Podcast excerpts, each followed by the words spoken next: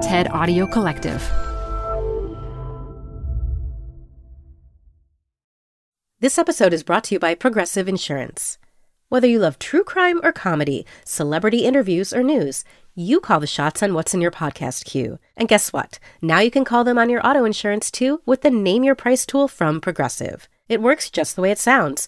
You tell Progressive how much you want to pay for car insurance, and they'll show you coverage options that fit your budget. Get your quote today at progressive.com to join the over 28 million drivers who trust Progressive. Progressive Casualty Insurance Company and Affiliates. Price and coverage match limited by state law. Welcome to the Canva guided meditation for stress at work. Impending deadline? Generate Canva presentations in seconds. So fast. Brainstorm got too big? Summarize with AI in a click. click, click. Writer's block? Release with Canva Magic Write. Magical. Stress less and save time at canva.com. Designed for work.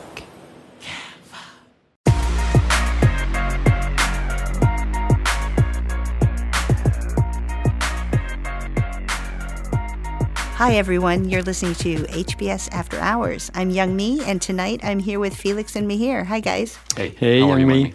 It feels good to be back, the three of us. Yeah, Been too wonderful. long. I Too know. long. I, Mihir, I haven't Traveling seen man. you. I know. I was, Where I did you go? I was um, I was in New Zealand and I had never been. Went took the family and it was spectacular. Hardcore two weeks. Haven't done that in God knows how long. It's a very special place. It's all about nature and a little bit about you know adventure sports and tourism. You I- took all. You took the girls. Oh yeah, paragliding with the girls Oh, and uh, zip okay. lining. So that was we did not Yeah. do the bungee. No Yeah. bungee here. I guess the, the neat thing about the place is it feels not just physically so far away, but it's just a different world. So as one example, the domestic flight we took did not have security. You just got on a plane like a bus. And you forgot, like I've forgotten what it feels like to be in a place like that. Yeah. And it's like fantastic. They have also made things everything easy. So renting cars, they've perfected the one-way drop-off. You can do the one-way drop-off and then go to the next airport that you're flying to and pick up a car from that same agency without doing paperwork again. It's like they are built for speed and they're built for tourism. wow. Um, And I think the only disappointment was, you know, I feel like when I travel, I want to be challenged. I like want to have a hard time navigating the place. and this place is way easier to navigate than the U.S. I mean, it's like so easy to do everything. So that you, was like you the want slight. it to be difficult. I, it's part of the challenge, right? It's part of what a I vacation. I used to be like that 35 years ago. I have not. I have not grown up. I have not grown up. yeah. Anyway, so highly, highly recommended. Well, it's good to have you back. It's great to be back. So, you guys both brought topics for us to talk about tonight. I think we did. Uh, I would like to talk about the trade war. Okay. What about you, Mihir? And we're going to do uh, something straight out of the headlines as well, which is Tesla. oh, we're going to talk about Tesla. which I only found out recently you are a customer of. So we'll probe you on that. Okay. All right. Great. I think the looming trade war to me is like the biggest story, the biggest story this week. So obviously, as you know, there was a first round. The U.S. imposed tariffs on on aluminum and steel, with lots of exceptions. Now it, it's mostly going to hit. It's mostly going to hit China, and then uh, much more dramatic. There's a new round that's just announced by the United States, and then a, a counter a- counter threat by China, uh, roughly $50 billion worth of trade. Much of it motivated, I think, from a sense that the United States is losing the trade war. You turn on the television, you read Twitter, we're losing the trade war. And the, and the statistic that supports this notion that we're losing, I don't even really know what that means, losing a trade war. But, Exactly. but, but the, the statistic that supports that is trade deficits. So uh, the United States have has a 500 billion dollar trade deficit with China, and and that is supposed to say something about the competitive position of the U.S. in in the in the world. So, Mihir, you're the finance person at the table. Uh, trade deficits.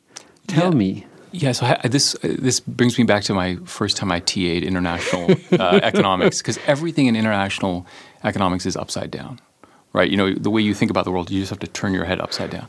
So trade deficits is a great example of that, right? So um, trade deficit sounds bad because you are importing more than you're exporting. You know, that's what it means. But in fact, most of us think that it's a sign of strength. Why is it a sign of strength? Well, for several reasons. The first, most obvious one is well, when you're buying more from the rest of the world, that's probably because the domestic economy is doing well. Consumers are strong. Mm-hmm. So we should understand that as a source of strength. But more importantly, and this is the part where you have to turn your head upside down, is to understand that the way we trade with the world in goods and services is a reflection and has to be reflected by how we import and export capital.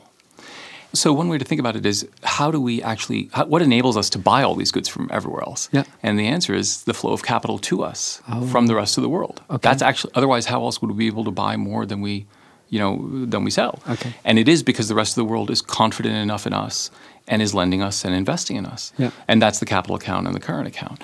So that's an even more pronounced sense in which a trade deficit is a reflection of strength because it means that we are a great place to invest. There's one final piece which is a little more complicated, which is specific to the U.S. what is, do you mean more complicated? you know, which is we've been doing this for a long time. Uh, so normally you think about this as something that is temporary, even if it's over 10 years or 20 years, but it's been going on for now 40 years. We've been running trade deficits. So that m- means something slightly different. you know, it means one of two things. First, over the really long run, we got to pay people back. And so you got to it's got to flip at some that's point. That's right. Yeah. And so that's a little worrying. Um, the one intriguing possibility is that for the United States, it may never have to flip back. And that's because of something in economics literature that's known as it's a great term. It's called exorbitant privilege, which is we're just so special because we're the US and we're the reserve currency that people are willing to invest in us, earn low returns, and just keep doing it. So that's the final thing that's a little unclear, which is so, you know, I think the way to think about it this is in the short run, it's a sign of strength because our consumers are buying more. Yeah. In the medium run, it's a sign of strength because people want to invest in us, and that's what this reflects. Over the long run, it's more complicated because we are going to have to pay it back at some point, unless we're super special. And we are, right? And I think we are, or we have been. And the question is whether we continue to Will continue to be. The dollar ever get replaced? Get replaced by some other currency that is Right. the reserve currency, which um, uh, I don't think that will happen Yeah. in my Yeah. lifetime. So that's the sense in which all this stuff, which is something that feels terrible, a trade deficit, Yeah. can just as easily be seen as an incredible source of strength. So, so when we step back a little bit, there's there's all these concerns. I think that that are really easy to exploit in politics, right? You can make people scared about the future. That's really easy. You can make make people scared about trading with with foreign nations. Uh, you can all these all these things that are so intuitive and so obvious to people who study international trade and economics, like, oh, the point of trade is cheap imports, as opposed to Right. job generation for the local economy. Uh, but somehow we're not getting through. We're not having much success. Like the kinds of things that the three of us would think, yes, of course. You know, we're in a fabulous position. There's nothing to be concerned about. Don't be worried. And yet, we're not getting through. It's funny because when I was listening to you, Mihir, talk about why trade deficits are not necessarily a bad thing, I was thinking to myself, it must make you crazy to read the newspaper. it must make you crazy to see the way we're talking about this as a country because it's so disconnected from what we know, right? And I think one of the things that Trump has done is he has moved the conversation from one about free trade to one what he calls fair trade. And it's it's like a verbal sleight of hand. It's mm-hmm. like a mm-hmm. it's just like a sideways step rhetorically. But it's incredibly powerful thing to do because once you start talking about fairness, people's minds immediately go to reciprocity, an assumption that things have to be mm-hmm. equivalent on both sides. Yeah. On a bilateral basis, there's a winner and there's a loser. And if the accounting doesn't add up to being 50 50, someone must be winning and someone mm. must be yeah. losing. So, this whole notion of fairness, just even using that framing, Yeah. slides things over to, to a point where we're thinking about things in, compl- I would argue, in completely the wrong way. Hmm. It's a it's a great example in the sense that so much of what he's talking about is always in terms of negotiations. Yeah. And this is like just another thing that is driving me mildly crazy. like in his world, all negotiations are zero sum. That's right. In every one of our negotiations classes, you do everything to make a negotiation not zero sum. That's what successful negotiators do. And so it's these these small differences, this sleight of hand that you talk right. about, that then completely change the conversation. The truth of the matter is, when it comes to trade, what you described here early on is actually not that easy for people to understand. Imagine if you had to evaluate how financially healthy your household was. What you would never do is look at every single financial relationship you have and see if there was a 50-50 trade because you're always running a deficit with the grocery store. You're always running a deficit with the dry cleaner and then you have this huge surplus coming from your employer, right? You know, you have to think about kind of the overall health of your household. Does it all kind of add up? That's that's a very difficult thing I think for people to get their heads around. This notion that it's more important that the the overall ecosystem be healthy Right. And that the rules of engagement work for, for all parties. And it's even harder because it's not just kind of party by party, which is kind of country by country in this trade analogy, but it's also over time. It's like an intertemporal thing, right? You have to understand that there's a time for you to pay back and there's a time when you can borrow. And that piece is also really hard. But here's what's really depressing. Remember, there used to be a time where f- this was one of those issues where it was pretty bipartisan. Like the consensus that free right, trade was a good thing. Yeah. There was, you know, there was bipartisan agreement. And today you can see this bipartisan pullback from a consensus around free trade. Bernie Sanders was completely against free trade. he was against NAFTA, he was against TPP. You even had a moderate like Hillary withdrawing support from TPP after she initially mm-hmm. Mm-hmm. supported it. And and what I find depressing is that we seem to have lost the capacity as a country to engage in any discourse. One part I think that we I think should take responsibility for though is we always said free trade is good. There's comparative advantage. Both parties win. And the answer is um, yes, but um, sectors within economies lose, and you have to redistribute the gains from trade Yeah. to parties Yeah. to ensure that everybody wins. And that last part Yeah, kind of got left out, and it's not clear we've done enough of that redistribution um, to towards the people who would lose. And you know, Trump's genius, if you want to call it that, is he figured that out. There are people who are losing, mm-hmm. and they mm-hmm. are angry. And you know, we kept saying, us quad globalists kept saying, "It's good, it's good, it's good," and they were facing a reality that was different. And we never did the talk about the redistribution, and we never did the actual, probably the redistribution required mm-hmm. uh, to make that true for everybody. So I think we're partly to blame in that sense. But the, but these two, my sense is these two things are are are different conversations. So one conversation is about how desirable is trade and how much social support do you need in a country that is very open to the rest of to the rest of the mm-hmm. world. Because we know the moment China joined the WTO, there was a big hit on U.S. manufacturing, and if you're in one of these industries, that's you know we are responsible for not only capturing the gains from trade but also making sure that people that people are left whole but that to me is a different conversation from this semi-idiotic conversation that we now have around trade deficits that's like if, if he had come out and if if if the, if the next president of the united states says look trade has really different impacts. Like some people are helped, lots of people are helped a little bit, and some people are really hurt. That I think. It's a reasonable thing I to think say. this is a way to go back to consensus. Yes, we need to do a better job helping the people who uh, are law have lost out as a result of trade. But this is very different. So I give you one. This is you know being being at HBS, we're an export industry. Okay, the current administration makes it more difficult Oh, yeah. for foreign students to join Yeah. educational institutions in the United States. If you believe the trade deficit conversation for a minute, you should do everything to attract foreign students because that counts as an export. that counts as an Yeah. That export. counts as Yeah. an export. Is not what we're doing. But this is the other piece of it, which I think is important, which is we fetishize goods and we don't think about services. Yeah. Yeah. Right. So it's, Yes. if it ain't Yeah. if it ain't metal and coal, we don't care. But the reality is, services are, and we're obviously in the services business. Um, nobody seems to care about those. Everyone, it's all about the goods. Yeah. You know. And then we know that the economy is 90% services. Well, it's a lot. Yeah. So, yeah, I mean, it's, yeah, exactly.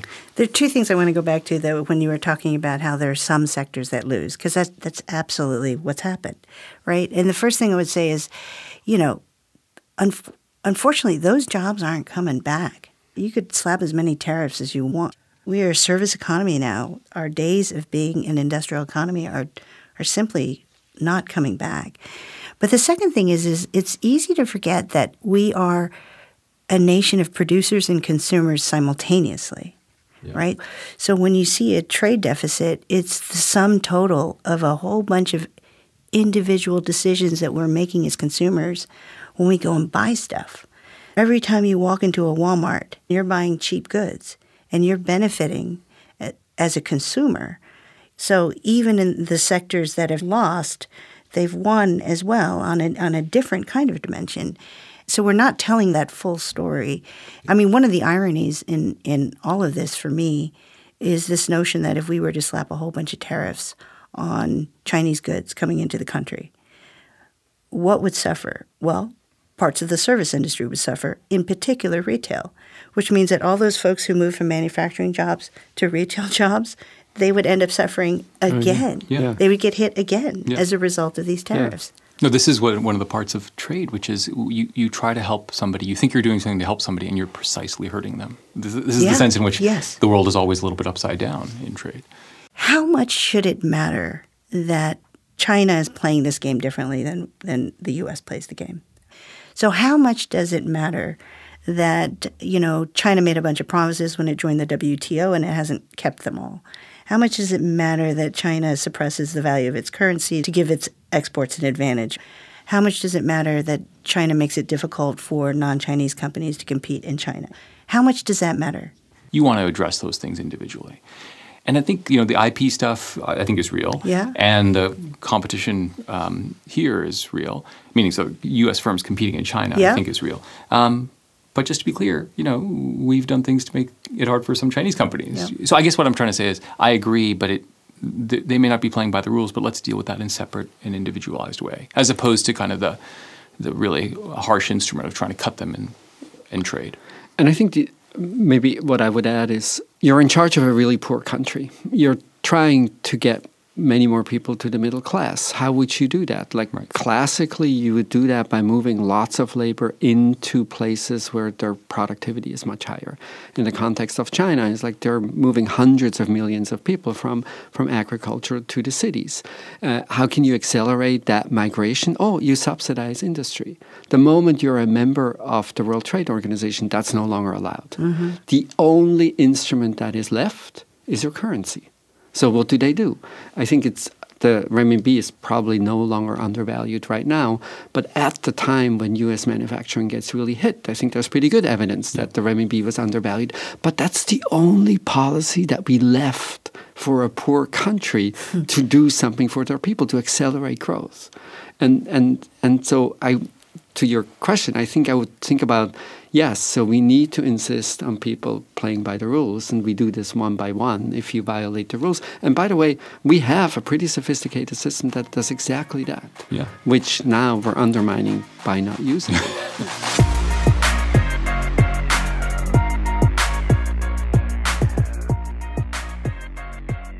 Okay, so I think uh, the reason I wanted to talk about Tesla is not just because they're an iconic company and really interesting, but this last week has gotten particularly interesting.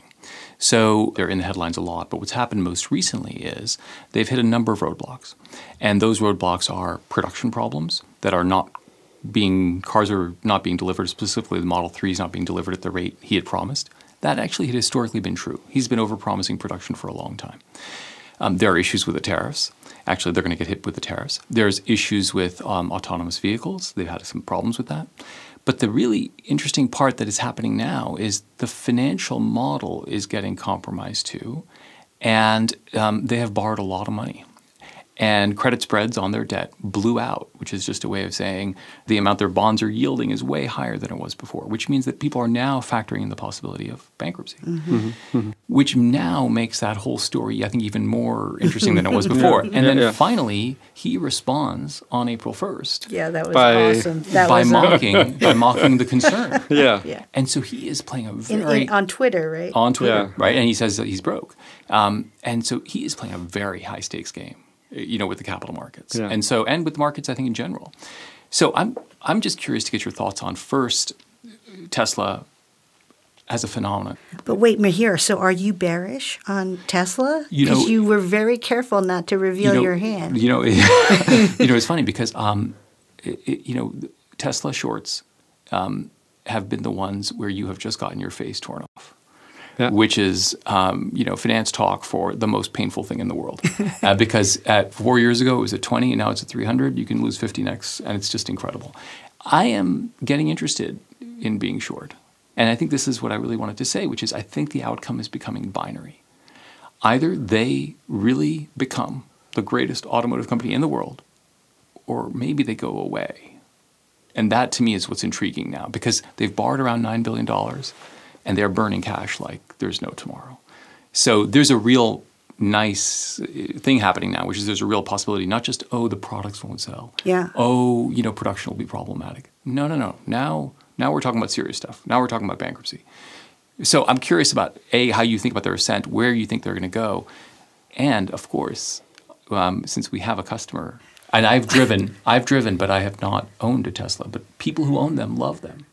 I love, I've loved driving Teslas. I'll just to be put my cards on the table. I think it's incredible. But you know more. So here are a couple things about Tesla that I find really interesting. In my mind, I feel like Tesla has nailed two of the hardest things. Number one, they have nailed the technology. It is an unbelievable machine that they have developed. The second thing they've done is they've nailed the commercial appeal. So you've got 400,000 people who have put deposits down for this car. Those are two really hard things to nail.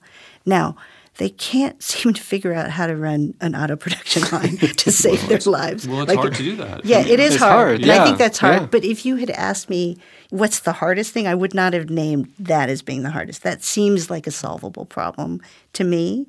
In fact, it's almost bewildering. You know, if they were producing 300,000 cars a year, we would not be having this conversation. They would be in a For sure. completely, Yeah. completely Yeah. different scenario. The second thing I'll say is that when I look at the precarious financial high wire act that they are currently entertaining us with, there's a part of me that thinks that this is, is exactly what investors should be financing. Uh-huh. In other words, the last thing we need is another dating app or another fashion brand. If you're going to invest in anything, you want investors to be able to finance the real moonshots. This is a guy that's trying to get us to reduce our dependence on fossil fuel and all adopt a more environmentally friendly technology. Like this is really hard stuff. And in some ways it's a really compelling counter argument to the to the complaint that our financial markets are always too short-term minded. Mm-hmm. Because the people who are long on Tesla are long on Tesla. Yeah. The final thing I will say, just to seed our conversation, is that this High Wire Act is not unprecedented. So if you look today at the three most valuable companies in the world, two of them, Apple and Amazon, there have been moments when they were on the brink of bankruptcy. And mm-hmm. today, they're two of the most valuable. Co- so these, these are moonshot companies. And I think that's what we're seeing in, in this case. there's two things that they did just exceedingly well. The first was, and, and I don't know if you people even remember now, the idea of a high-end electric vehicle was deeply absurd. Yeah. Like who wants to drive one of these things? Yeah. I mean, you look at anything that even approach being an electric vehicle, and it's like the, the, The Prius. It would be- ugliest right. collection of cars that you can possibly that you can possibly imagine. And so I think that's that's really fabulous. And then what I love about the business model is one of the one of the really difficult things about for, for traditional car companies to move into this space is that they have these dealer relationships. And the dealers make Yeah. a lot of money off Yeah, of that's right, parts. right. And so the entire economics of your dealer relationship, and, and then you have this issue if you could jump into an all electric future, you'd be fine. You'd be like Tesla, but you cannot because for a very long time, the economy is going to be mixed. Some people will. And so I think utilizing this asset, not trying to build or go or make use of the traditional dealerships. And this idea of a beautifully engineered car can actually be electric and can be can provide you exactly that experience that you that you described. I think that's what that's what put them on the map. How hard is that to replicate? Not that hard.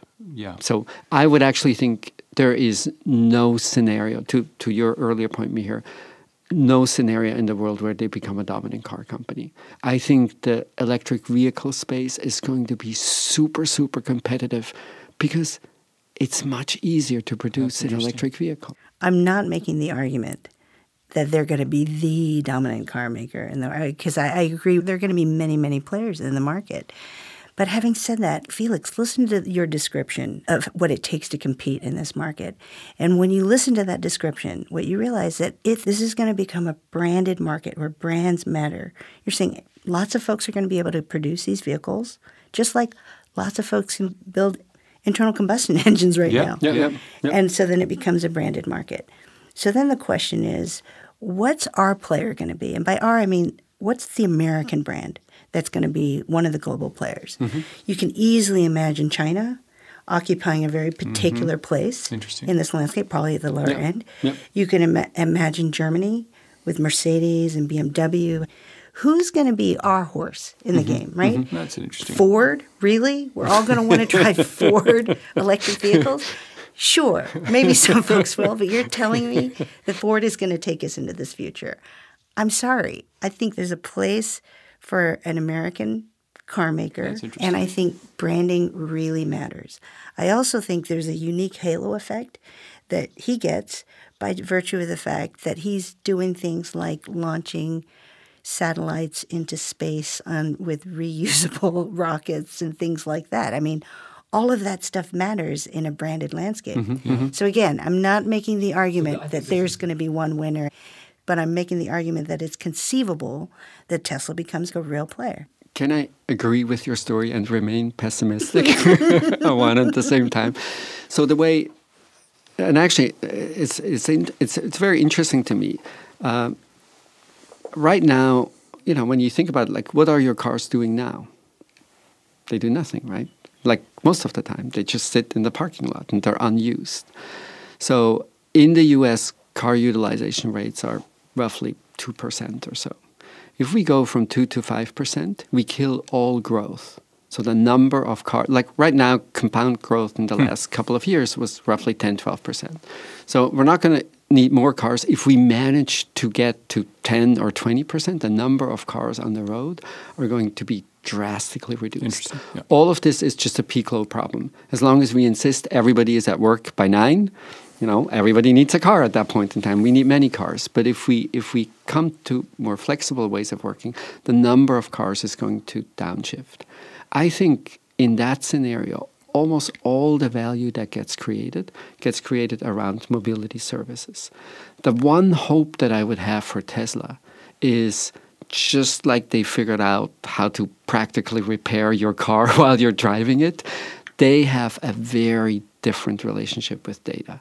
And they have a very different relationship with the services around the automobile. So, if I think there's anything in that company that sets them up for future success, they're they're much better equipped than say a Volvo or a Geely or or a B, like some of the other Chinese car companies.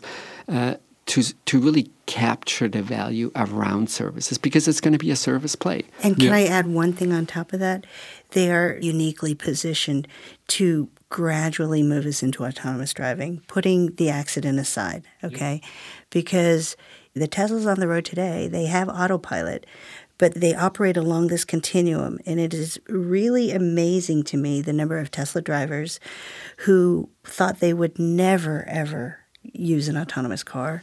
You find yourself as you get more and more comfortable in your car, just you- moving are you using it? gradually, gradually. So I started out with the feature where you can be in your house and you can have the car pull out of the garage by itself and just be waiting for you. So I started with that, which the first time you do it is the coolest thing you've ever seen in your life. So then you get to the point where it's like, okay, I'm going to let this thing parallel park for you, and then you get to the point where you're you're on the freeway, and y- instead of using cruise control, you start to use a more intelligent form of cruise control, mm-hmm.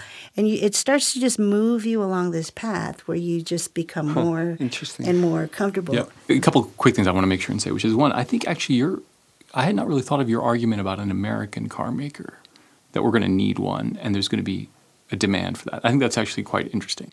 Um, the second thing is, in your fully autonomous future, why do we care about design and engineering and why are people willing to pay that much in a fully autonomous future? This coming from a guy who cares deeply about every single piece of technology that you surround yourself with.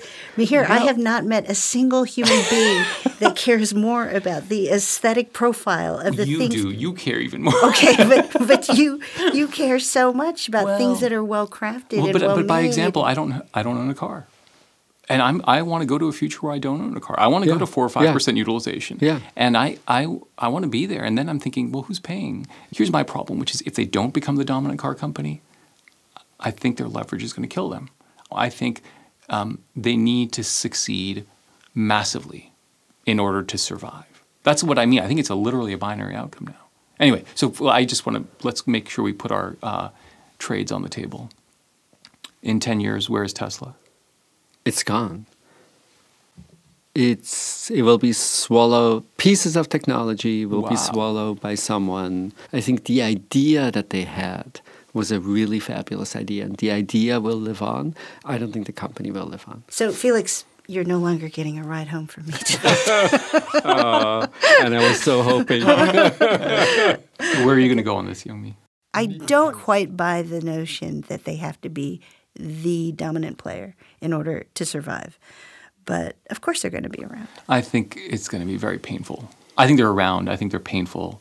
Um, I think they're small. They're more niche than you think, and uh, it'll be painful ten years. And I don't think this guy has the resilience of Jobs. I think this guy's different. He's, I think he's got a different kind of DNA. So I don't know. We- We'll find out. We'll meet again in ten years.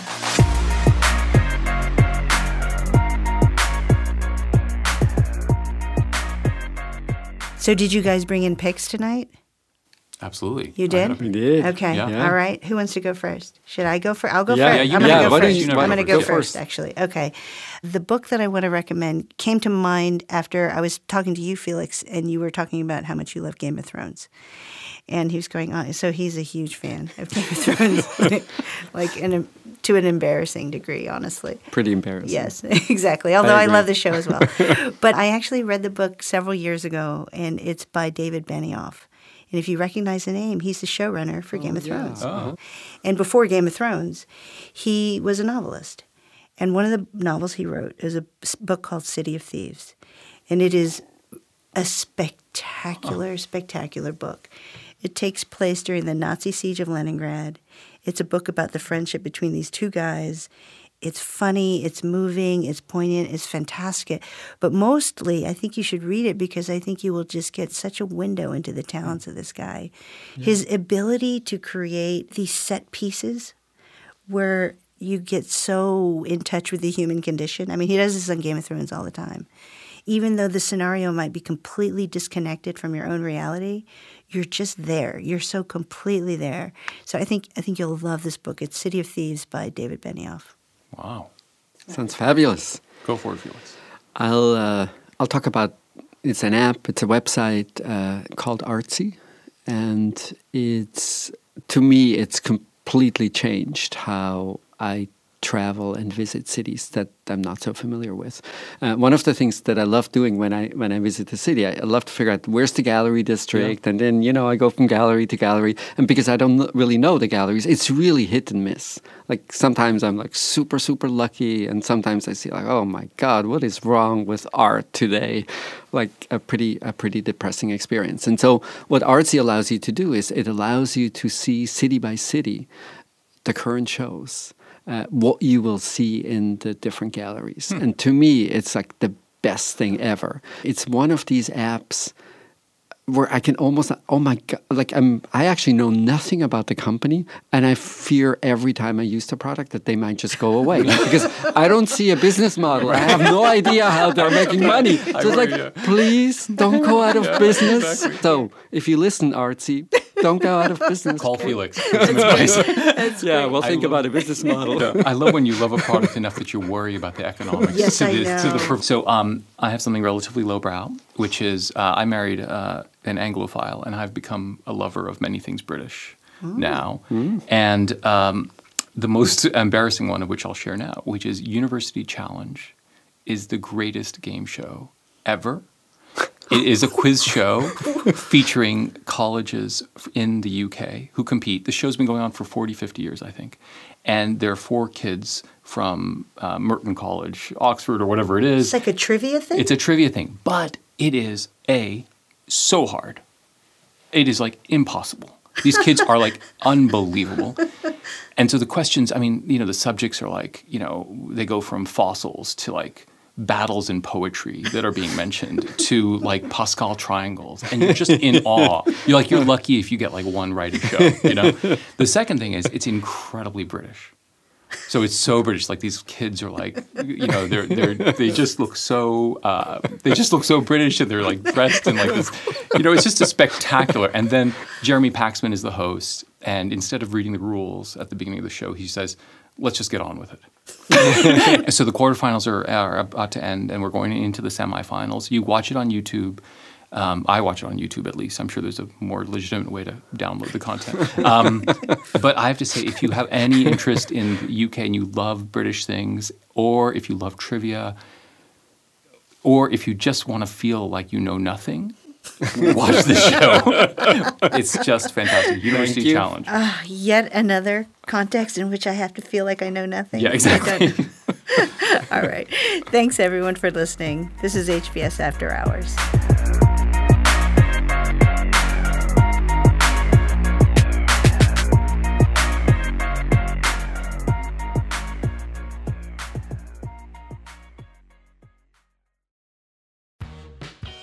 You're growing a business and you can't afford to slow down.